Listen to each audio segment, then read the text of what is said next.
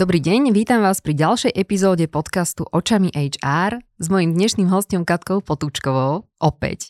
Kati, ahoj. Ahoj, Jani. Minulo som ťa predstavovala ja. A teraz sa nám skús predstaviť ty. Ty si aká zlatá, že hádžeš loptičku takto naspäť.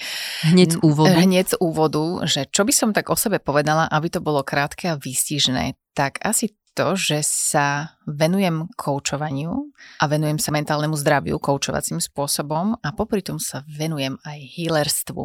A mojou takou kľúčovou témou, za akou za mnou prichádzajú klienti, je burnout alebo vyhorenie alebo burnout syndrom. Presne o tom vyhorení sme sa rozprávali v predchádzajúcej epizóde a boli na ňu vynikajúce ohlasy, ako aj teda na všetky ostatné, ale samozrejme s touto prišli také požiadavky na ďalšie témy a jednou z týchto tém bola toxicita. Viacero poslucháčov sa na mňa obrátilo s takou otázkou, že či by sme nemohli túto tému rozoberať, nakoľko sa s ňou stretávajú, najmä teda v práci. A ja ti veľmi pekne ďakujem, že si kývla na to a že môžeme dnes rozobrať toxicitu vo vzťahoch, v pracovných vzťahoch, dotkneme sa asi aj tých súkromných vzťahov, lebo keď sme sa tu teraz o tom trošku rozprávali, tak sme tak uvedomili, že asi sa v tom nájdu viacerí. Je to tak, že každý máme v tom našom okolí nejaký vzťah, ktorý by mohol byť toxický? Nie je to asi úplne pravidlo, to je dobré. Ale čo je asi dôležité si uvedomiť, že tá toxicita, ono to tak vyzerá, že všetci teraz hovoria o tom, že toxické, áno, je to toxické, také moderné že slovo, bože, to je, že čo to je za slovo, doteraz sme ho nepoužívali a že je také populárne, ale možno je také ľahšie uchopiteľné pre to, čo sa nám v živote možno deje. A tá toxicita, možno niekoho napadne, že z čoho ona vzniká, ale tá toxicita ako taká proste existuje. Tak ako existuje dobro a zlo, ako existujú v prírode rastlinky, ktoré nás liečia, tak sú rastlinky, ktoré nás môžu otráviť doslova. Tak rovnako sa to deje aj s ľuďmi, že nie každý človek je naozaj taký super, napríklad ako vyzerá, alebo ako sa tvári. Ako sa prezentuje. A to bolo aj pre mňa, aj pre môj život veľmi dôležité uvedomenie, že ja sa nemôžem na každého pozerať ako, aj keď teda áno, ja som taký optimistický človek, že som také slniečko, ale nie každý človek si tú moju slnečnú energiu, povedzme, nie, že zaslúži, alebo ju mám venovať. A toto máme tak asi všade. A našou úlohou je začať tú toxicitu vnímať, že ona existuje, že či existuje v našom živote, či pracovnom, súkromnom, alebo že či si niečo také toxické do seba my, nemyslím teraz jedlo, ale tiež také vpravujeme a začať ju vnímať a rozlišovať. Dobre, tak o tom sa budeme dneska rozprávať. A ako sa taká toxicita prejavuje? A kde všade ju môžeme? A kde sa s ňou môžeme stretnúť? Tak ako som spomínala, že tá toxicita sa môže prejavovať, prejavuje sa v práci, prejavuje sa aj v osobnom živote a prejavuje sa aj tým, čo si napríklad my sami sebe, keď nás nikto nepočuje, nevidí, hovoríme potichučku. Čiže to sú také tri, také asi základné, že kde všade a ako. Je to veľmi rôzne, lebo jedna z vecí, ktorá je taká veľmi zrejmá, je, že keď vidíme zlého človeka, tak my ho nevidíme, že je zlý. My to nemáme ako rozpozorovať. My to nevidíme, že alebo rastlinu v prírode, keď teraz abstrahujeme od ľudí, tak my si nevšimneme hneď, že ona môže mať nejaké jedovaté účinky, ona môže vyzerať veľmi krásne, veľmi vznešene, veľmi sa nám môže páčiť. Odfotíme sa pri nej, rovnako to máme aj s tými ľuďmi, že nám s nimi ako keby na prvú tak možno tak veľmi fajn, lenže po čase to začne byť trošku iné, lebo ten človek sa počas začne správať trochu inak, ak je teda toxický, ak sa bavíme o tomto.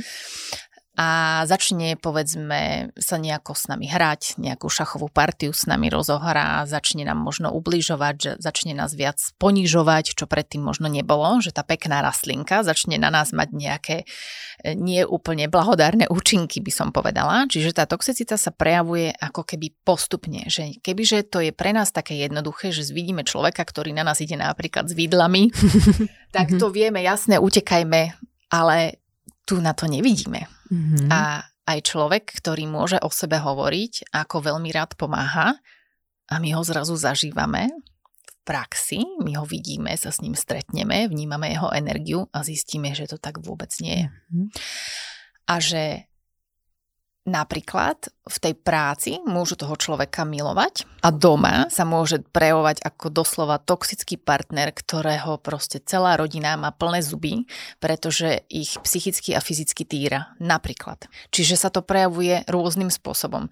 Nie je to naprvu viditeľné a my sa musíme naučiť to rozlišovať. No dobré, ako sa môžeme k takémuto prostrediu postaviť? Je v našej moci niečo s tým urobiť alebo máme len ujsť? Asi, že ujsť by bolo také, že veľmi rýchle, také možno, že neviem, či by som to tak povedala, možno instantné riešenie, ale nemusí fungovať, lebo my ešte nevieme, kvôli čomu máme ujsť, že v nás to musí tak dozrieť. Že my, keď si tú situáciu toho človeka navnímame, toho, koho sme stretli, alebo teda to toxické prostredie, tak to na nás nejako pôsobí. A my sme v spoločnosti boli, aj teda vôbec celá spoločnosť je vychovaná tak, že všetko je len na nejakej racionálnej báze, všetko si musíme logicky zdôvodniť, na všetko musia byť nejaké fakty, ale my musíme zapájať aj naše iné zmysly, ktoré máme a rovnako musíme zapájať našu intuíciu a musíme zapájať aj naše telo, pretože ak sa my s toxicitou stretneme, tak naše telo už o tom vie. Vie o tom skôr, ako o tom vie naša hlava.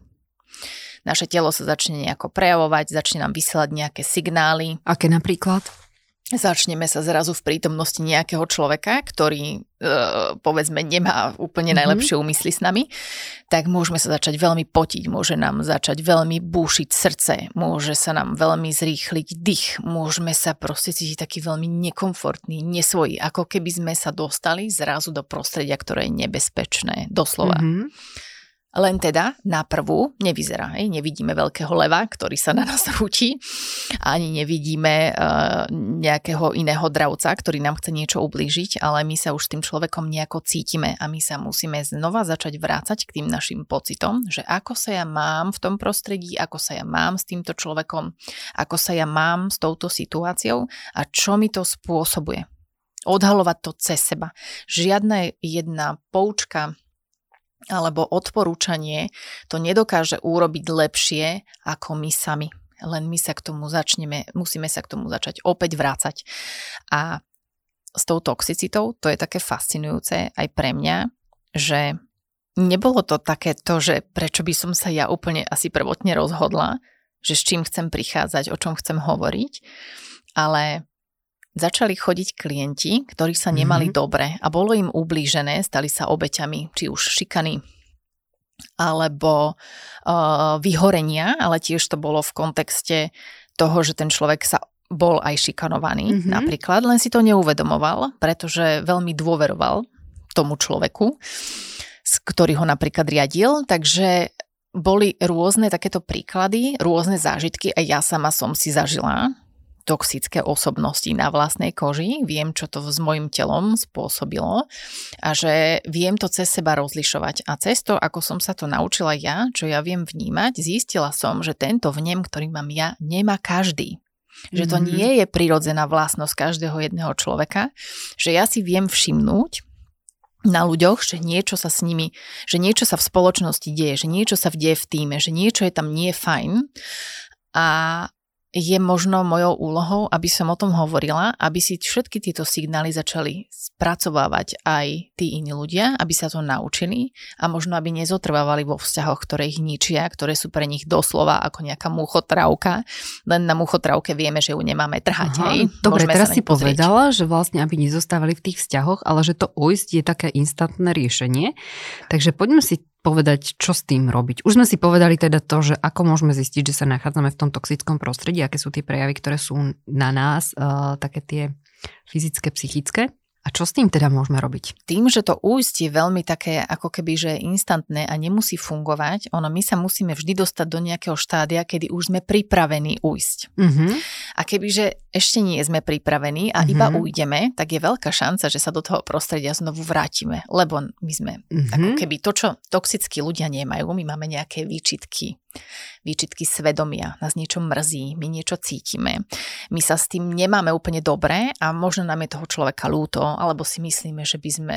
Že sa vrátime do toho istého toxického prostredia? Môže sa to stať, pretože ak je tam nejaké puto, je tam vzťah, v osobnom živote je to, že OK, žijem s týmto partnerom toľko a toľko niekoľko rokov a zrazu začnem vnímať, že fúha, toto asi môže spadať do toho, že niečo nie je v poriadku, možno žijem s človekom, ktorý je pre mňa doslova toxický a ničí môj život, ale to rozhodnutie urobiť zo dňa na deň, že odchádzam, môže byť pre niekoho výzva, ale pre niekto to možno naozaj dokáže a pre neho je toto najlepšie, čo môže spraviť a nech to spraví, je to úplne OK.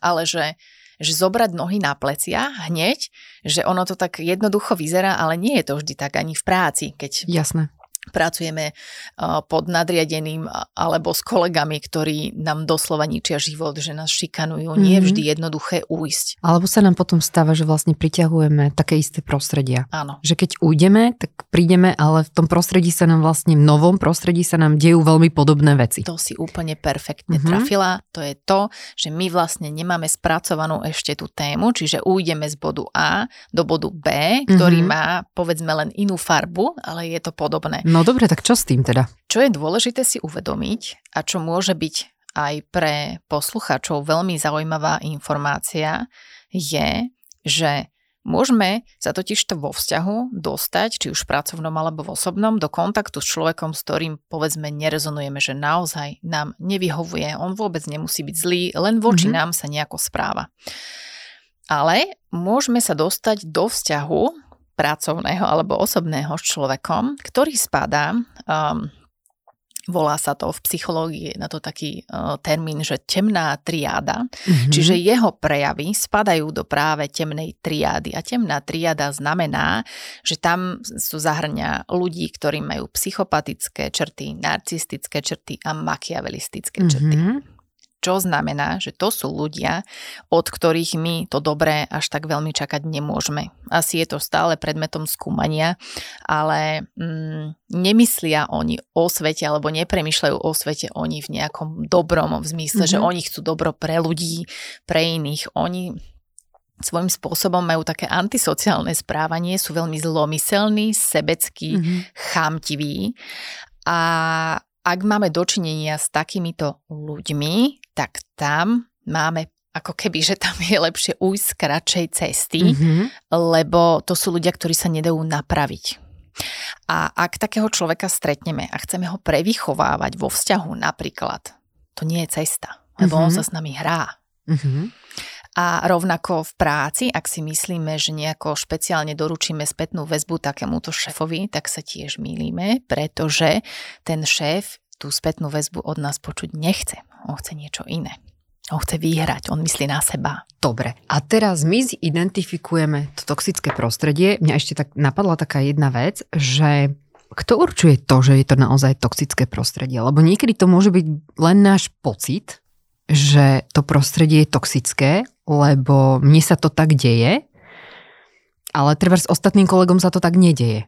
Môže sa stať, že je to len proste nejaká, ja neviem, či moja vlastná submisivita, alebo nejaká nevyzretosť, alebo niečo vo mne nespracované, čo na základe čoho potom ja vnímam, že ten môj šéf je povedzme toxický? Nemusí sa to úplne diať, že by si to tak vnímala, iba ale že ty to tak naozaj zažívaš na sebe, že ako keby tvoje, tá, ako si to popísala, tá submisivita, možno nižšie sebavedomie, možno nevyzretosť, možno nestabilné prostredie rodinné, v ktorom si vyrastala, hej, teraz sa bavíme veľmi hypoteticky, ako keby, že ty si dala pekný príklad, ale nie, že sa ťa to týka, tak áno, to má veľký vplyv, pretože je aj vedecky dokázané, že človek, ktorý sa nejakým spôsobom toxicky správa, on priťahuje takéto obete k sebe veľmi. A tie obete sú ako magnet pre ňoho.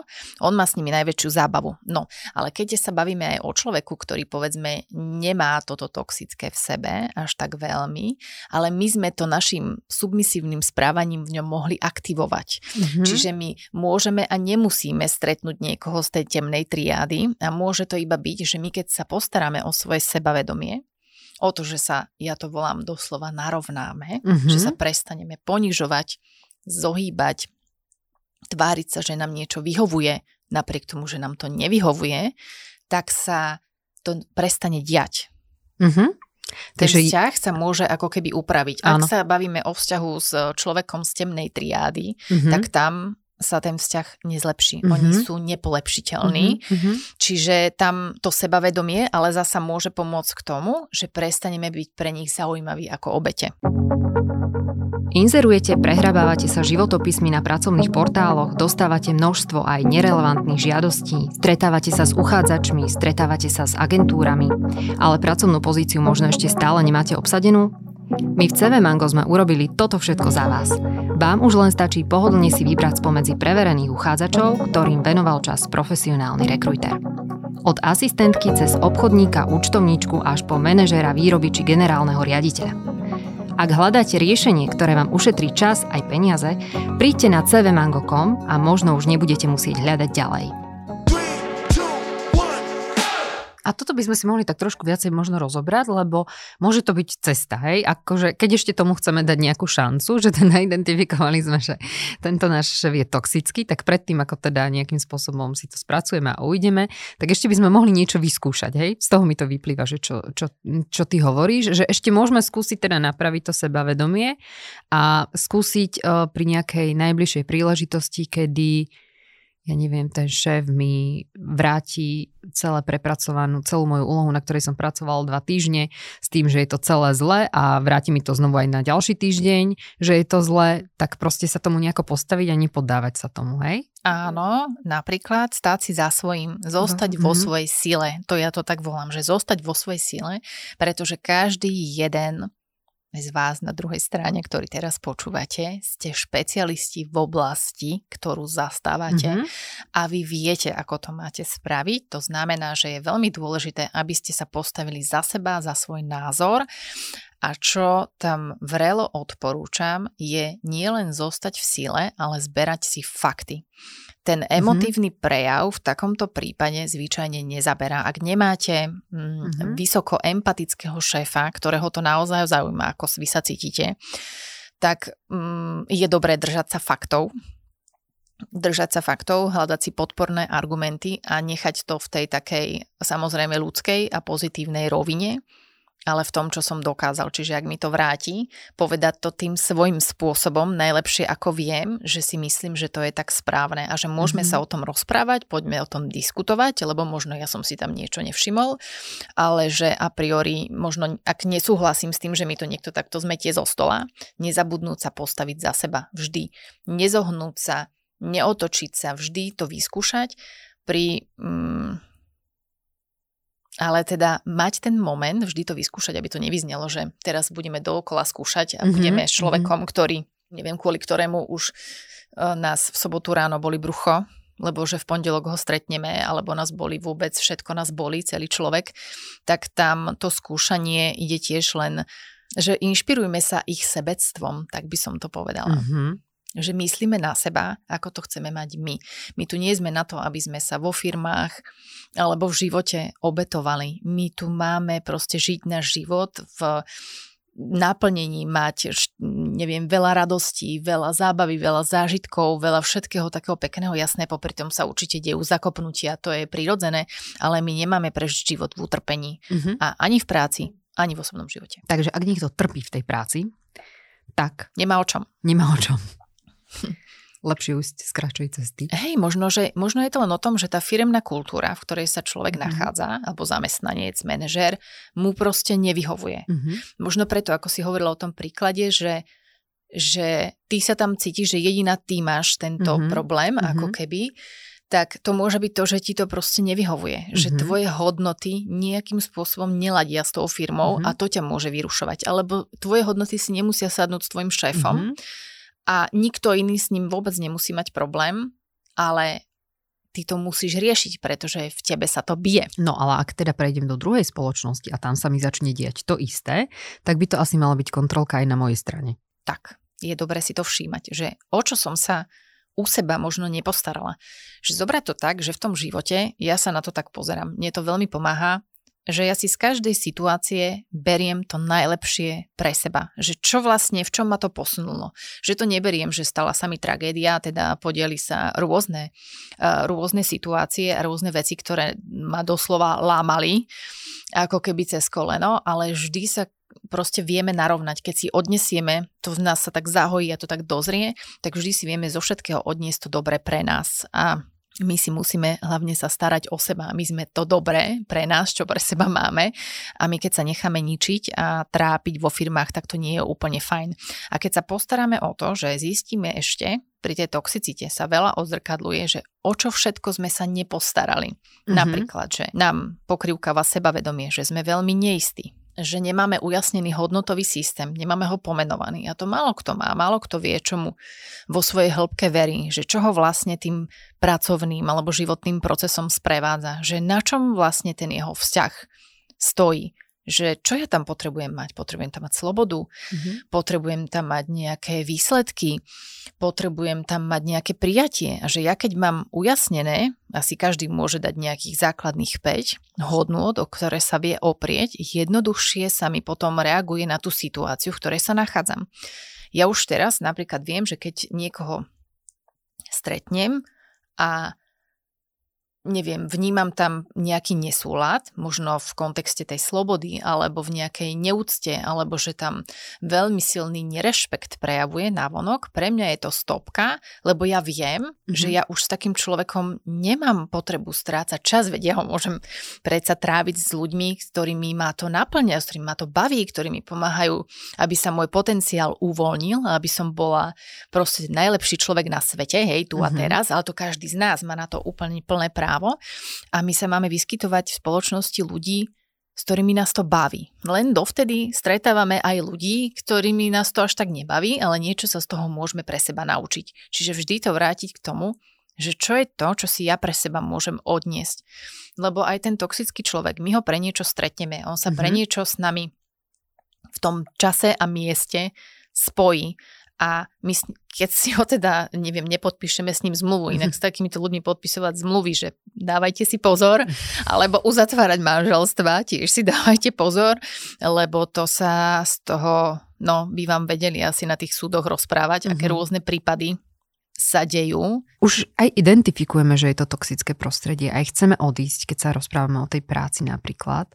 Ale stále ešte si povieme, že no radšej tu zotrvám, lebo proste stabilita zamestnania a toto všetko je viac ako to, že by som mala odísť. Že stále akože ten človek si to nejakým spôsobom ospravedlňuje, že prečo tam je a že to ešte vydrží a už asi možno neverí tomu, že to bude lepšie, len sa nechám prispôsobiť tej situácii.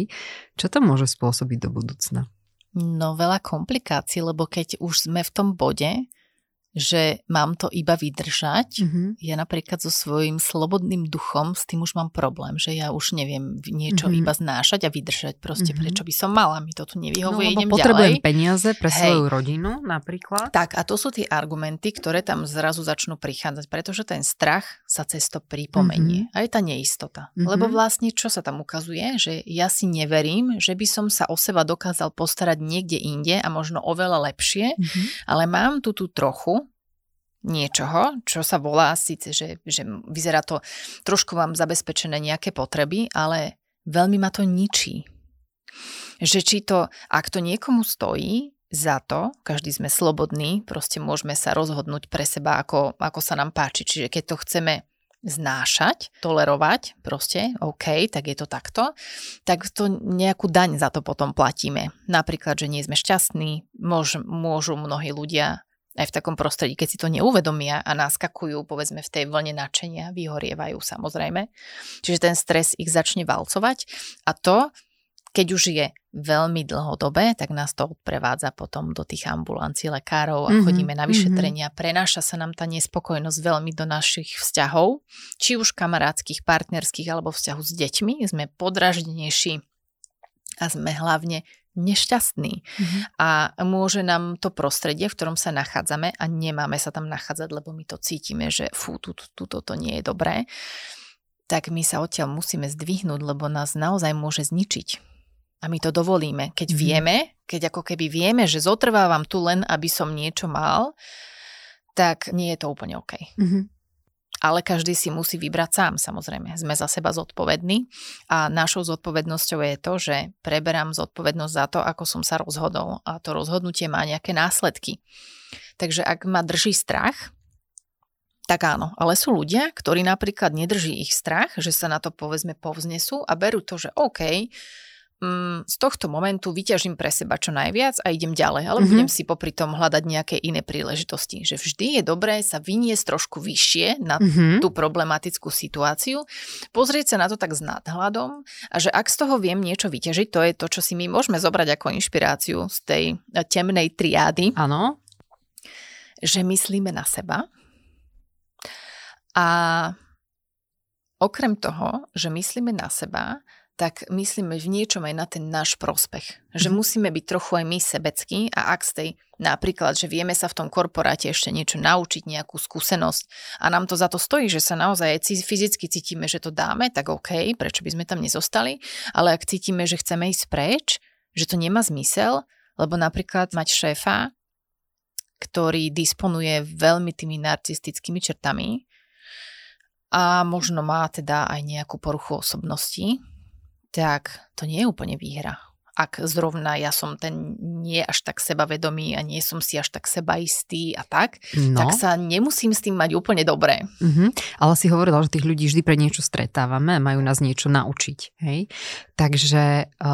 Skúsme si možno, že tak sa prakticky pozrieť na to, lebo určite naši posluchači v pracovnom prostredí sa stretávajú s takými úplne konkrétnymi tipmi, keď majú šéfa, ktorý si napríklad nevie priznať chybu. Hej? Že ja mám problém s tým stále, že môj šéf si nevie priznať chybu a to proste vo mne nevyvoláva vôbec nič žiadne dobré, ani proste negatívnu spätnú väzbu ja mám z toho a necítim sa dobre, spôsobuje mi to problémy. Ako by som sa mohol k tomu nejakým spôsobom ja postaviť. Či dá šéf za pravdu, to, že v tých takých uvedomelých a vedomých spoločnostiach je to možné, že ten šéf, keď sa o tom rozprávame a vedieme nejaký spoločný dialog, tak sa vieme dopatrať k tomu, že na akej strane to asi zlyhalo a vie sa ten šéf jednoduchšie cez to preniesť, ale ak nie je až taký uvedomelý, tak na jeho ego to môže veľmi narážať, pretože ak by si on priznal, že niečo mu nevyšlo, tak o čo by potom prišiel? Vie, čo mu beží v hlave, hej? Že možno si chce udržať svoj status, alebo svoju výnimočnosť, alebo svoju bezchybnosť. Lebo a je to ľudia, dôležité sa nad tým zamýšľať, že a živiť to v sebe, že mňa to strašne hnevá, že môj šéf si nevie priznať chybu? Asi je to zbytočné, by som povedala, lebo to je jeho, ako keby, to je agenda toho šéfa. To, že si ju nevie priznať, možno sa on tým v živote o niečo ochudobňuje, ale my nemáme prevychovávať tých druhých, my sa musíme postarať o seba. Čiže ak ma to irituje, v zmysle, že len o tom premyšľam, tak môžem začať zameriavať pozornosť aj niekam inám, niekde, kde to bude mať zmysel, lebo nechať sa unášať myšlienkou, že on to nedokáže a každý týždeň sa o tom budem rozprávať a v kuchynkách to budem rozoberať so svojimi kolegami do nekonečna, to nikam nevedie. Zbytočne z toho sa podporuje ohováranie a môže to viesť aj k šikane napríklad. Hej, že toto sú také veci, ktoré sú nevypovedané, že nás rozčuluje niečo na niekom. Chceli by sme, aby on sa celý zmenil, prerobil, aby proste nebol taký, ale to my nevieme úplne ovplyvniť. My čo vieme ovplyvniť je náš postoj k nemu a to, akým spôsobom s ním budeme komunikovať. To je jedna vec. Druhá, nepripúšťať si aj toho nadriadeného až tak veľmi k telu. Kým je to v odstupe, tak nás to až tak veľmi netrápi. A lebo proste prečo by nás malo? Veď my máme kopec iných vecí, čím sa môžeme zaoberať podľa mňa. A že nemusíme riešiť niečo, čo nie je v našej zóne záberu. Prečo? Môžeme mať šéfa, od ktorého nám nikdy nepríde uznanie za dobre urobenú robotu a vždy je vyzdvihnuté niečo, čo nebolo úplne dokonale spravené a ako máme zareagovať na tejto situácie? Ja si myslím, že toto sa nám deje veľmi často. Je to prejav nejakej toxicity? Môže byť, ak je to šéf, ktorý má širšie to narcistické spektrum, tak u ňoho to nikdy nebude dosť dobré, pretože on je najlepší. On vie všetko najlepšie, on je na tom tróne pomyselnom, uňho o toto sa nejako zaujímať alebo nejako povedzme bojovať o to, aby nám dal uznanie, nemá zmysel, lebo on uznáva najmä sám seba. A potom uznáva ešte tých, ktorí mu v niečom imponujú. On sa ako keby v tých takých nad nejakých výnimočnostiach tak rád vidí, takýto šéf, alebo aj šéfka, pozor, aby to nevyznelo, že sú to iba muži. Na vysokých... Sú viac muži alebo ženy toxické? Ja by som to asi takto nepovedala, dobre, aby si muži nemysleli, že sa ukazuje na nich, alebo aby ženy si mysleli, že ich sa to netýka, lebo sa to týka. Týka sa to aj žien, a teda je ich veľa a sú na vysokých pozíciách. Mm-hmm. Ale o tom ešte sa budeme asi rozprávať, to sme trošku odbehli. Mm-hmm. Ale... čiže môže to byť prejav toxicity, môže to byť človek, u ktorého proste to uznanie v živote nepríde, ale môže to byť človek, ktorý je len nespokojný, lebo niektorí sú iba takí nespokojní so svojím životom, s tým, ako to majú doma, možno nie majú naplnený partnerský život, alebo možno kariérne sa minuli a ich tá nespokojnosť ošíva potom tak, že dokážu vlastne dať najavo to nedocenenie práve tým svojim podriadeným, že sa na nich vyvršujú, ale oni nemusia byť toxickí v zmysle, že naozaj je to možno až na diagnózu. No a čiže to treba čo tam s tým našim postojom potom? Čo my môžeme s tým urobiť, aby sme sa cítili lepšie? Aby sme sa cítili lepšie? No, keď nás to hnevá, že nám ten šéf nedáva žiadnu nejakú, žiadne uznanie, žiadnu pozitívnu spätnú väzbu, ale stále poukazuje na to, čo sme neurobili dokonale. Ja by som povedala, že nečakať. Nečakať na to, kým ten druhý nám to dá. Že môžem sa oceniť aj sám, alebo nájsť si to ocenenie u iných ľudí. Lebo tiež sa stáva, že bývajú nešťastní či zamestnanci, či ľudia na manažerských pozíciách, ktorí nedostávajú dostatočné ocenenie od šéfa a ich to tak paralizuje potom od akcie, od toho, aby sa rozvíjali, aby nejakým spôsobom rástli. Ale ten šéf nie je naša mama, ktorá nám to má nejakým spôsobom doručiť. Čiže dať sa do takého toho dospelého nastavenia a nečakať ako tamto dieťa na pochvalu, že dobre si to urobil, potlapkám ťa po pleci, ale sa môžem potlapkať aj sám. Alebo ak viem o niekom, kto mi z toho tímu napríklad vie to uznanie dať, tak si ho vypýtať, alebo sa o tom porozprávať, že je to možné, aby mi to niekto povedal, alebo že sa raz za 2 týždne stretneme a že si to prejdeme. Ak je možný takýto support, prečo nie? Že to je veľmi fajn. Nečakať na to, že nám to dá niekto, od koho to nikdy nedostaneme, je veľmi dôležité. Fakt. Sa s tým zmieriť. Dobre, ako by sme mohli oponovať šéfovi, aby to nepôsobilo ako protiútok, ale konštruktívna reakcia? A dá sa to pri narcistickom šéfovi? No, tam sa to nedá. Tam sa to úplne nedá, lebo on všetko bude mať, všetko je útok. Všetko je útok, akokoľvek konštruktívne a láskavo by sme to hovorili, tak on bude mať problém so všetkým. Keď teda ste na tej blacklistine, keď nie ste na tej blacklistine, tak... môže sa s vami rozprávať, ale on má svoj nejaký fiktívny sebaobraz, ktorého sa drží a tam nehrozí, aby dostal spätnú väzbu alebo aby niečo prijal. On chce počúvať na seba iba ódy. Takže s ním asi takto. A keby to nebol ten narcista, keby to bol nejaký šéf, ktorý len teda máme pocit, že nepríjma tú našu spätnú väzbu, tak ako mu ju dať, aby to bolo nejaké zmierlivejšie? Vždy si pýtať ten priestor na dialog, že poďme sa porozprávať, chcem si s tebou prejsť a neustupovať od toho, že toho sa nevzdať, že ak som proste v tíme a chcem mať so svojím nadriadeným ošetrenú nejakú oblasť a on si na mňa nenachádza čas, tak si proste vypýtať ten čas, aby sme sa osobne porozprávali. To ale ako to dopadne, to nikdy nevieme. Nikdy to nevieme, môžeme sa dostať aj my. Potom dostaneme tak pomyselný puntík čierny v hlave toho človeka a môže to mať vplyv na to, ako k nám bude pristupovať, aj negatívny, ale môže to mať aj pozitívny. Čiže s čím všetky musíme rátať? Môže sa nám stať, že dostaneme výhadzov. Môže sa nám stať, že nás povyšia, doslova, hej, že to môže byť až také, oči. Že wow, že sme sa porozprávali, že konečne tam nastalo nejaké vyjasnenie v niečom, v nejakej oblasti, keď sa napríklad bavíme napríklad ocenenia za pracovné úspechy, že neviem, dokázal som pripraviť také a také podujatie úplne výborne, len teda môj šéf mi na to nič nepovedal a ja keď si vypýtam ten čas s ním a sa s ním o tom otvorene porozprávam, že ako sa vlastne ja s tým mám, že toto a toto sa udialo, vždy si zobrať tie fakty so sebou, prosím, že nedržať sa len toho, že ja mám taký pocit, že si... to ma naučila Tinka. Ja mám taký pocit, že áno, máme veľa pocity, ale niektoré sú naozaj, že že nepodložené a my musíme naučiť sa odlišovať tie pocity, ktoré nám prichádzajú s tými myšlienkami, iba tak, že príde myšlienka, on si ma nevšíma, on ma asi nemá rád.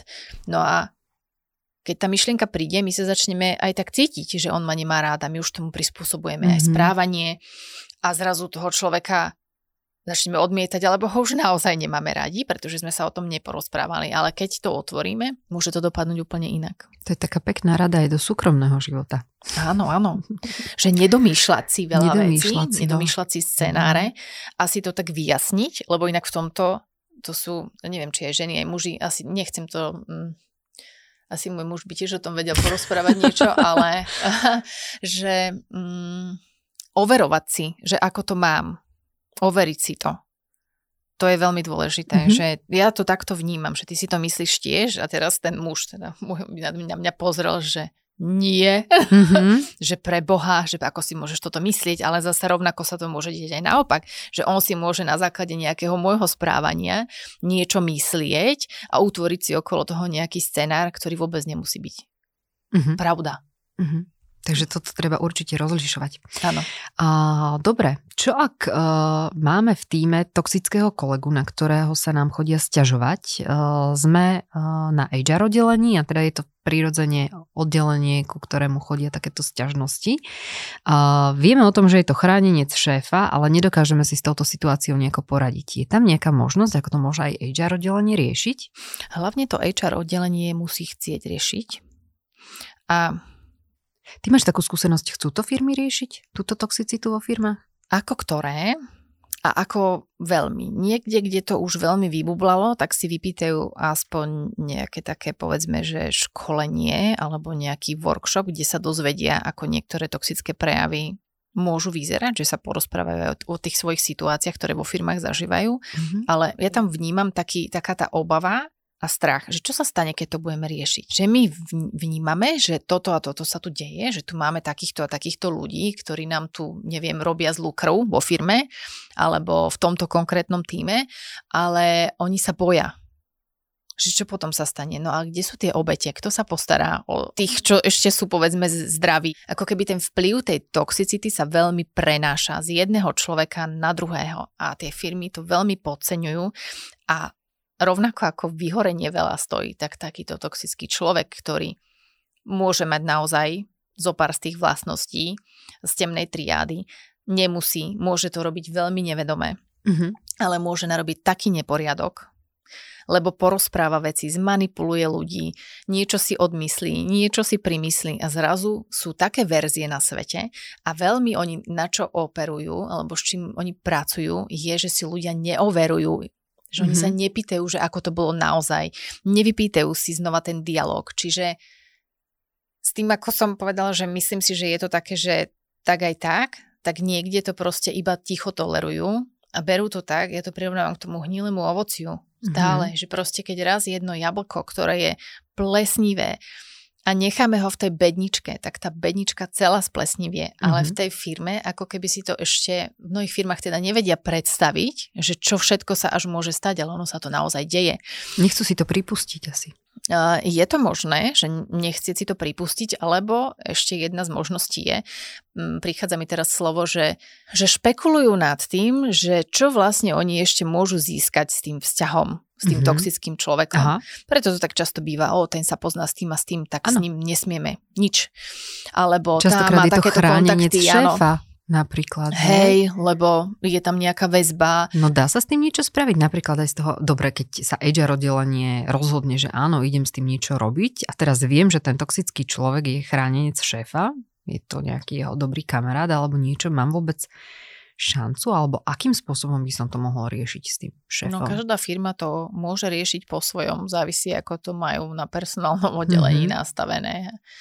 Ale ja na to nemám presný návod, lebo je to tam vždy otázka vôle. Každopádne ja som taký typ, ktorý sa nevzdáva, ak si myslím, že je niečo správne, ale v nejakom bode každý cíti, že už proste sa mu vypnú zdroje, že keď ten šéf tam toho človeka chce mať, tak ho tam chce mať aj s tými následkami.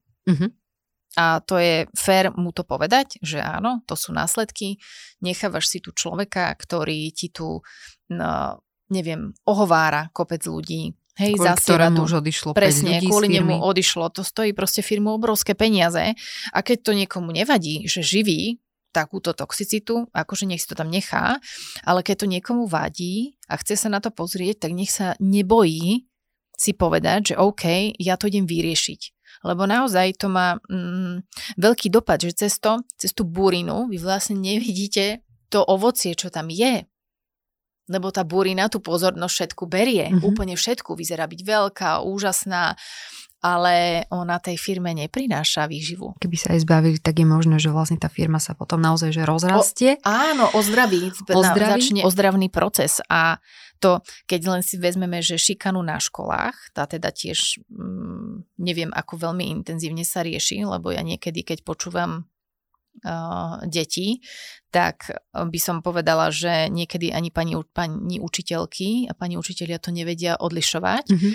ale tam keby bol ten zásah hneď na začiatku, že vidím, že toto sa tu deje a je za to niečo v zmysle, že toto je strop, toto sa proste nesmie, za toto sa neviem, vylúčuje zo školy, za toto je takáto sankcia, proste čokoľvek, tak aj v tých firmách, keby to tak bolo, tak sa to nepodporuje.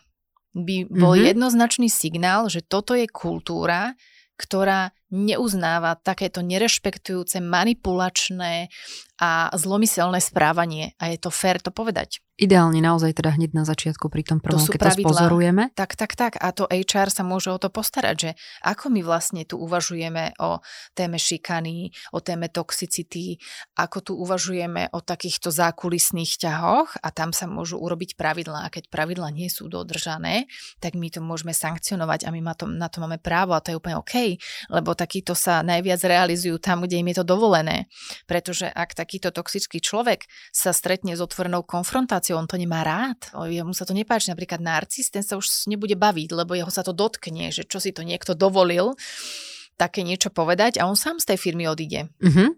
Napríklad, hej, no, pri tých psychopatoch závisí, ako respektíve tých, čo majú to psychopatické spektrum také trošku širšie, že u nich veľmi, veľmi závisí, že o čo im ide, lebo pre nich sú zaujímavé pozície a moc a oni radi ovplyvňujú. No a najhoršie, čo môže byť, je, keď firma dá takémuto človeku riadiť ľudí, lebo oni sú super na dosahovanie takých cieľov tým, že oni nemajú výčitky svedomia. Oni necítia, oni si veľa vecí vedia tak nafilmovať, čiže oni v akejkoľvek situácii vedia byť ako keby, že to vyzerá, že sú vždy pripravení, že ich nič nerozhodí, mm-hmm. keď im o niečo ide. Teraz mi napadlo, že vlastne možno, že potom je dobrá cesta ich premiestniť na nejakú inú pozíciu. Áno. Hej, áno. Že akože v rámci tej môže firmy rozkvitnúť to ich, čo je pre nich také prirodzené, ale keď dostane človek s týmito machiavelistickými, psychopatickými alebo narcistickými sklónmi možno zriadiť ľudí, tak on tých ľudí týra. On ich utíra proste, že tam to nemá zmysel a na to je tiež dobre sa pozrieť, lebo niekto stačí, že neviem, povedzme šéfovia projektových oddelení, ak nemajú oni priamy dosah, že oni si len zodpovedajú za svoju agendu a len distribujú niečo, narobia menej škody ako tí, ktorí majú pod sebou ľudí a tam sa im spustia potom tým, že veľa ľudí vo firmách nemá veľmi vystavanú tú sebaistotu, sebavedomie. Ano. Nedôverujú si, chcú ako keby, aby dobre veci boli, aby to dobre dopadlo, tak oni v mnohom uhnú a títo ľudia, oni vnímajú tie slabé miesta. Aj sa robili pokusy, dúfam, že si to dobre pamätám, na Stanfordskej univerzite, kedy zavreli psychopata do miestnosti s ľuďmi a skúmali, že koho si vyberie. Ten psychopat v živote tých ľudí predtým nevidel. Bolo to na prvý krát, ale on si vybral tú najslabšiu obeť. Vždy. A je to pretože tá neistota a strach, to zistili veci, že má nejaké molekuly, ktoré ich priťahujú. Veľmi. Čiže keď tí ľudia proste sa tomu začnú stavať a aj z úctou sa dá slušne niekomu povedať, že prepáči, ja ti tu napríklad kávu robiť nebudem, lebo to nie je moja pracovná pozícia a idem ďalej. Keď to poviem v tej ľahkosti, tak ten človek potom v tom možno to ešte vyskúša, ale nebudem pre ňoho dobrý materiál na zábavu, lebo oni sa radi bavia. Oni si radi zahrajú šachovú partiu a skúmajú, že ako to sa to tam s tými ľuďmi deje. A či sú to muži alebo ženy, ja vždy len tak, že zbystrite pozornosť a dávajte si pozor, komu dôverujete. Komu tú vašu dôveru odovzdávate takto na tácke, lebo vás to môže veľmi veľa stáť. No a aj nás sa stáva, že máme vo svojom okolí určite niekoho, kto je v podobnej situácii, že sa nám sťažuje, že ten šéf je taký a onaký a že to prostredie je toxické a podobne, ale nepýta si možno, že priamo radu. Čo by si nám ty poradila? Ako sa postaviť takémuto? Vždy sa postaviť za seba. Vždy sa na to pozrieť, že ak mne nie je dobre, z čoho mi nie je dobre, okay, ale keď sa nás to pýta, hej, teda akože, že vieme, že naša kamarátka alebo náš kolega, myslíš, že okay. Stále sa nám sťažuje na takéto, má zmysel dávať nejaké rady? Má zmysel dávať otázky. Super, tak čo sa ho opýtame? On sa totiž sťažuje, takže ano. Ako sa s tým máš, či tam vidí nejaké možnosti, že aby sa to nejako riešilo. Ak nevidí, tak on tam nemusí zotrvávať, to v prvom rade, a potom ani sa nemusí tebe stále sťažovať, lebo je to nepríjemné počúvať napríklad, neviem, 5-10 rokov, ja tu volám, že tú istú pesničku dookola, a či príde rada sprava alebo zľava, je to vlastne jedno, lebo tie rady nefungujú, lebo ten človek možno sa zaciklil v tej takej pozícii obete a jemu je tam tak trochu aj dobre, on si na to už zvykol a možno to ani nechce riešiť.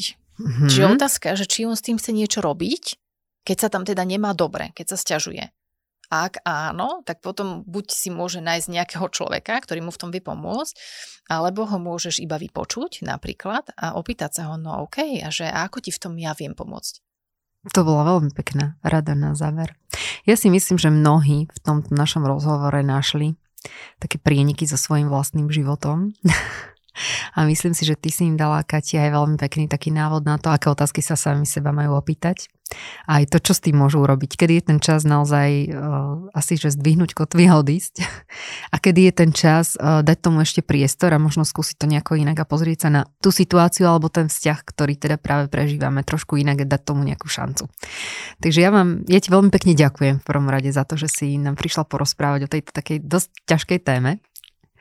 Ďakujem, Kati. Ďakujem aj ja, veľmi pekne.